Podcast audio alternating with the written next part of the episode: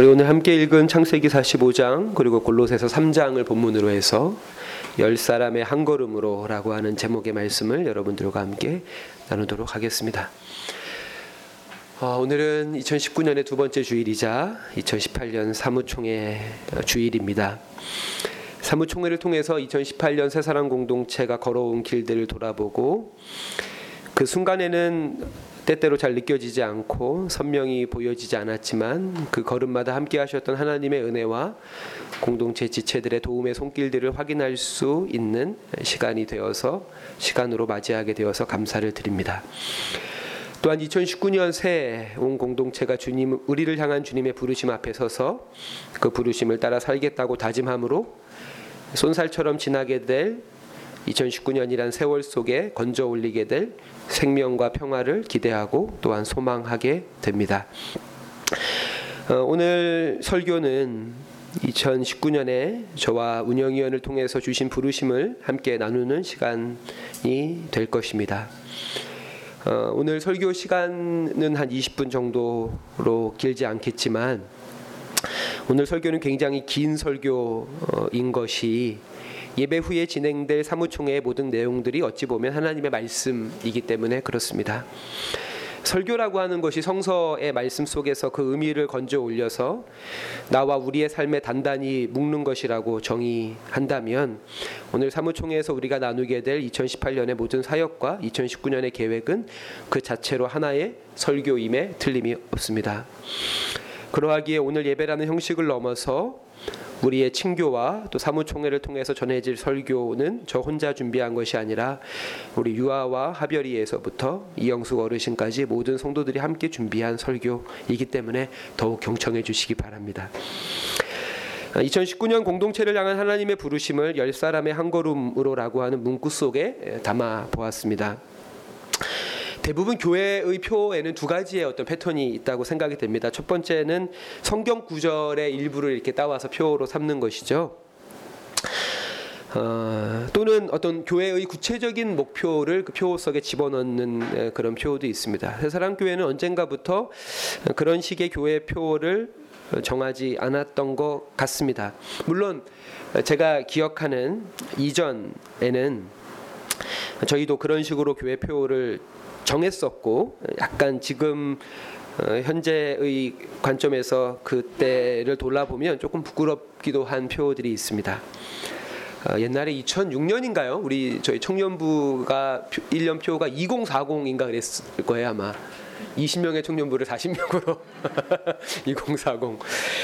어쨌든 좀 부끄럽기도 합니다.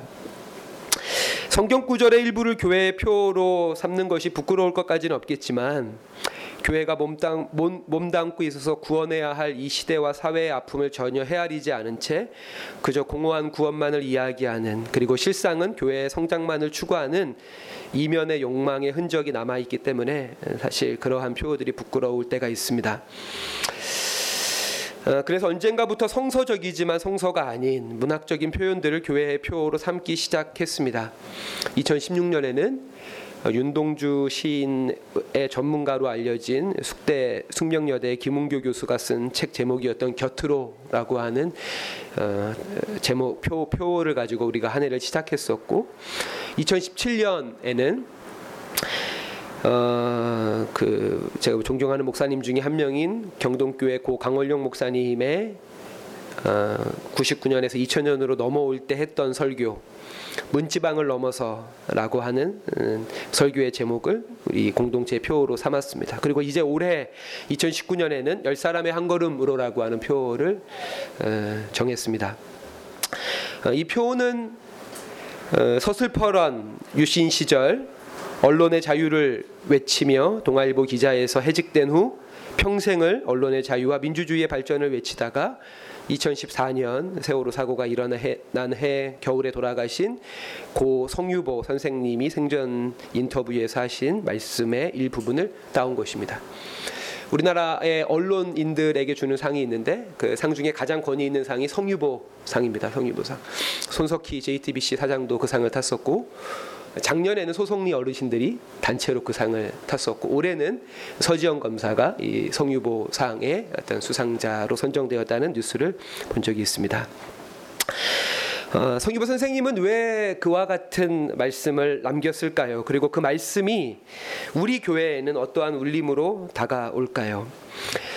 어, 지난 세기 우리나라는 몇몇 독재자들의 폭압적인 통치로 전 세계에서 유례, 유례 를 찾아보기 어려울 만큼의 가파른 경제 성장을 일으켰지만 그 이면의 부작용은 성장의 달콤함을 상쇄할 만큼 크고 깊습니다.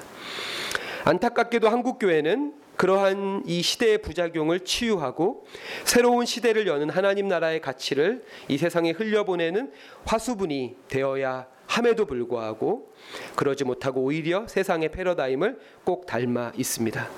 독재를 미화하고 찬양하는 데서 그치지 않고 더 적극적으로 독재자를 닮은 카리스마적 목회자로 인해서 교회의 급성장을 가지고 왔지만 성장의 이면의 교회의 실상은 참담하리만큼 절망적이어서 오늘날 교회는 복음을 전하는 선교의 전초 기지가 아니라 오히려 복음의 가장 큰 장애물이 되어져 가고 있습니다. 이에 대한 해법은 한국 사회와 동일하게 교회에도 적용이 된다고 생각이 됩니다. 우리에게 필요한 것은 한 명의 위대한 영웅이 아닙니다. 우리 모두가 주체적 신앙인으로 깨어나는 것입니다.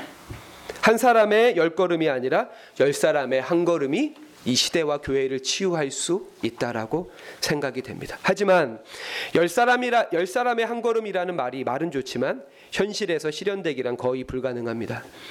효율성과 속도가 최고의 가치로 여겨져서 한 명의 천재가 수십만 명을 먹여 살린다는 식의 논리가 아무런 비판 없이 받아들여지는 세상 속에서 차라리 소수의 열정과 달란트가 공동체를 이끌어가는 것이 더 낫다는 생각의 관성이 올 한 해도 우리를 끊임없이 유혹할 것입니다. 그러하기에 우리는 더욱더 성서와 역사 그리고 내 삶 속에서 하나님이 어떻게 일하셨고 지금도 어떻게 일하시고 계신지를 주목하며 좁고 먼 생명과 평화의 길을 묵묵히 걸어가야 합니다. 우리가 함께 읽은 창세기 45장 말씀에서 요셉은 형제들에게 처절하게 버림을 당한 후에 오히려 애굽의 총리가 되어 위기에 처한 아버지와 자신의 형제들을 가족을 구원하게 되면서 이 모든 것이 하나님의 뜻이었다라고 고백을 합니다. 하지만 거기서 그치지 않고 가나안으로 돌아가서 아버지를 데리고 곧 다시 애굽으로 돌아올 형들에게 가고 오는 길에 다투지 마십시오라고 당부를 합니다. 왜 요셉은 형들에게 그런 당부를 했을까요? 저는 이렇게 생각을 합니다. 연약함과 제약, 미움과 갈등까지도 선함의 재료로 사용하시는 능력 있는 하나님이시지만 요셉은 이제 그의 형제들이 선과 사랑과 화해를 통해서 하나님의 뜻을 더욱더 풍성히 이루어가기를 바라는 것입니다. 골로새 3장의 바울의 말씀 역시 마찬가지라고 생각이 됩니다.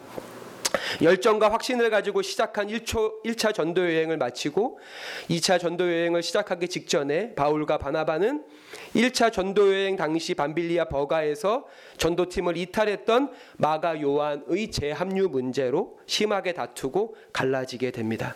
바울과 바나바의 이별은 결과적으로 복음의 더 큰 확산을 가지고 오게 되지만 그럼에도 불구하고 훗날 골로새 교회에게 쓴 편지에서 그대들은 이와 같은 자신의 잘못을 되풀이하지 말, 말기를 바라면서 누가 누구에게 불만이 있거든 나처럼 갈라서지 말고 서로 용납하고 피차 용서하되 주께서 너희를 용서하신 것 같이 하고 이 모든 것 위에 사랑을 더해서 온전하게 매는 띠로 삼으라. 고 바울은 말하는 것입니다. 2019년 새사랑 교회는 18년 차를 맞이하게 됩니다. 결코 짧다고 할 수 없는 세월 속에서 우리는 모든 것을 합력하여 선으로 바꾸시는 하나님을 개인적으로나 공동체적으로나 숱하게 경험했습니다. 하지만 그러한 하나님의 자비가 때론 자신과 공동체의 신앙을 추동하지 못하고 오히려 장애물로 작용할 때가 있었음을 스스로 나태하고 무기력에 빠져 있을 때가 있었음을 고백하지 않을 수 없습니다. 만약 우리가 하나 되어 모두 함께 하나님의 부르심 앞에 순종 하며 이웃과 세상을 향해 하나님의 구원의 사랑의 손길을 내민다면 새사랑 교회가 첫 걸음을 내딛던 18년 전에 오늘의 이와 같은 모습을 결코 상상할 수 없었듯이 우리 공동체의 내일과 미래에 하나님의 뜻이 더욱 선명하게 실현될 것을 기대하는 것만으로도 가슴이 설렙니다. 여러분도 한 번쯤은 다 들어보셨을 아프리카 속담 중에 이런 속담이 있죠. 빨리 가려면 혼자 가고 멀리 가려면 같이 가라라고 한. 사실 이 속담의 출처를 좀 정확하게 찾아가 보고 싶었는데 다들 아프리카 속담이라고만 하고 정확한 출처가 있는 글을 보지 못했습니다. 혹시 아시는 분은 저에게 좀 예, 조언을 해주시죠. 어, 빨리 가려면 혼자 가고 멀리 가려면 함께 가라. 교회의 존재 목적은 자신과 공동체 더 나아가 이 땅에 하나님 나라가 임하게 하는 것이기에 빨리 갈 수 없는 천천히 하지만 꾸준히 가야 하는 길고도 먼 길입니다. 그렇기에 함께는 우리에게 선택이 아니라 필수입니다. 더 나아가 함께는 수단이 아니라 목적입니다. 무엇이 하나님의 뜻이고 무엇이 하나님의 나라입니까? 그것은 함께입니다. 그렇게 우리는 함께함으로써만 하나님의 뜻을 이룰 수 있고 하나님 나라를 이 땅으로 견인할 수 있습니다. 이는 개인주의 문화가 팽배한 이 시대 속에서 그야말로 낯설고 어색하며 불편하고 위험하기까지 한 이야기입니다. 하지만 우리가 결코 타협할 수 없는 포기할 수 없는 사실은 하나님은 우리를 공동체로 더불어 살도록 부르셨다라고 하는 사실입니다. 그렇기에 우리는 함께 느리게 갈 수밖에 없습니다. 이제는 제 주변에서 사람들이 저에게 너 아직도 그 교회에 있냐라는 질문을 하는 사람들이 거의 별로 없습니다. 포기를 한 것이죠. 예전에는 그 질문을 참 자주 받았거든요. 그 질문의 이면에는 너 언제 새사람교회 나올 거냐라는 그 의미가 담겨져 있겠죠. 어떤 사람에게는 18년 이나로 생각이 되겠지만 또 누군가에게는 18년 밖에가 아닐까요? 우리가 교회를 흔히 영적 가족이라고 부릅니다. 가족이라고 하는 것을 제가 이렇게 한번 정의해 보았습니다. 시점은 있어도 종점은 없는 것. 그것이 가족이 아닙니까? 누군가 너에게 너 아직도 그 사람 아들이야? 라고 묻지 않잖아요. 너 아직도 그 사람 형제야? 라고 묻지 않습니다. 만약 정, 말 교회가 신앙 공동체가 가족이라면 오래 함께하는 것은 전혀 이상한 일이 아닙니다. 우리가 오래 함께해야 하는 이유는 우리가 함께 가야 할, 할 길은 먼 길이고 그렇기에 느리게 갈 수밖에 없기 때문입니다. 결과가 아니라 과정 속에서 그 의미를 그 의미를 발견하며 생명과 평화의 기쁨을 누리는 것이 진정 하나님 나라를 향한 열 사람의 한 걸음이 누리는 축복일 것입니다. 뭐 사무총을 맞아서 이런 고백을 해보자면 저에게 새사랑교회에서는 저에게 새사랑교회는 18년 이나가 아니라 18년 밖에입니다. 왜냐하면 제가 아직 18년을 함께한 여러분들에 대해서 모르는 게 너무나 많습니다. 이 중에서 18년을 함께한 사람은 물론 많지는 않지만 제가 최준호 형제에 대해서 아직도 모르는 게 많습니다. 정말로요. 그래서 이 함께할 2018년이 기대가 되고 그와 같은 기대는 여러분들 모두에게 마찬가지입니다. 제목도 아주 의미심장한 Slow Church라고 하는 책이 있습니다. 어, 느린 교회 이런 뜻이겠죠. 어, 그 책의 저자들은 Slow Church를 다음과 같이 정의합니다. 우리는 Slow Church를 통해 예수 그리스도 안에서 하나님이 우리를 부르셔서 함께 살게 하신 통전적이고 관계 중심적인 충만한 삶이 무엇인지에 대한 상상력을 키울 수 있게 된다라고 이야기합니다. 그 대상이 하나님이든 또한 교회 내 형제 자매든 관계라고 하는 것은 결코 공장에서 제품을 찍어내듯 빠르게 많이 만들어낼 수 있는 것이 결코 아닙니다. 과정은 더디고 결과는 초라해 보일 수밖에 없는 것은 그 관계라고 하는 것이 측정할 수 있는 기준 자체가 존재하지 않으며 관계를 측정하려고 시도하는 것 자체가 이미 그 사람의 마음이 인격적인 삶과는 거리가 멀기 때문이라고 하는 반증이기 때문에 그렇습니다. 관계 중심의 삶의 충만함이란 물질의 소유에만 집착하는 공허한 우리의 심령을 치유하고 위로하는 힘과 능력이 됩니다. 우리는 취침 전에 주문한 물건이 새벽 배송을 통해 출근 전에 문 앞에 와 있는 회사에서 주문한 물건이 퇴근하기 전에 집 앞에 배송되는 빠름을 맹신하는 세상 속에 살고 있지만 교회가 추구하는 인격적인 존재 간의 관계라고 하는 가치는 빠름에 대한 맹신을 포기하지 않고는 결코 이룩할 수 없는 것입니다. 프란체스코 교황이 다음과 같은 이야기를 합니다. 우리는 진득하게 기다리지 못하고 전모를 보려고 안달이 나 있다. 하지만 하나님은 천천히 그리고 조용히 우리에게 보여주신다. 그렇기에 교회는 기다리는 법을 배워야 한다. 20세기에 예, 또 위대한 영성가였던 토마스 머튼도 기다림이야말로 하나님의 선택된 백성으로서 살아가, 살아가는 삶의 핵심이다 라고 말합니다. 무엇을 기다립니까? 그것은 관계의 진실함과 관계의 충만함입니다. 그 한 10년, 한, 10, 한 15년쯤 됐을 겁니다. 한국 사회에서 엄청나게 많이 팔렸던 기독교 베스트셀러가 있습니다. 브루스 윌킨스라고 하는 사람이 쓴 야베스의 기도라고 하는 책이 수십만 권이 팔렸습니다. 수십만 권이. 역대상 4장 10절에 아주 유명한 말씀이죠.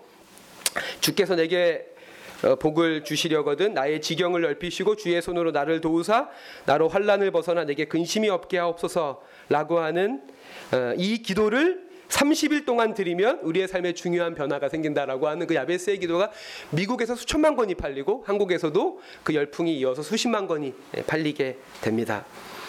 근데 이 Slow Church라는 책의 저자가 이 야베스의 기도를 뒤집어서 반 야베스의 기도를 우리들에게 드려야 된다라고 이렇게 권면을 합니다. 하나님, 우리의 지경을 줄이시고 우리의 삶의 반경을 좁히셔서 나의 존재가 나와 관계하는 모든 이에게 축복이 되게 하소서. 라고 기도하라는 겁니다. 하나님, 내 바, 지경을 줄이고 내 반경을 좁혀서 나의 존재가 내가 관계하는 모든 이에게 실제로 축복이 되게 하소서. 라고 기도해라.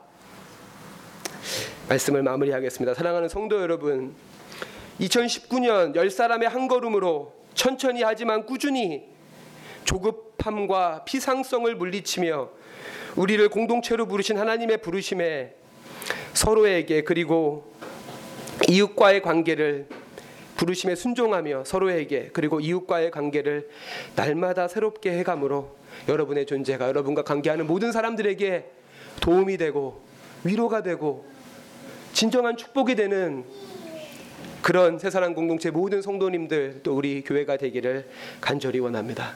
기도하겠습니다. 자비로우신 하나님 아버지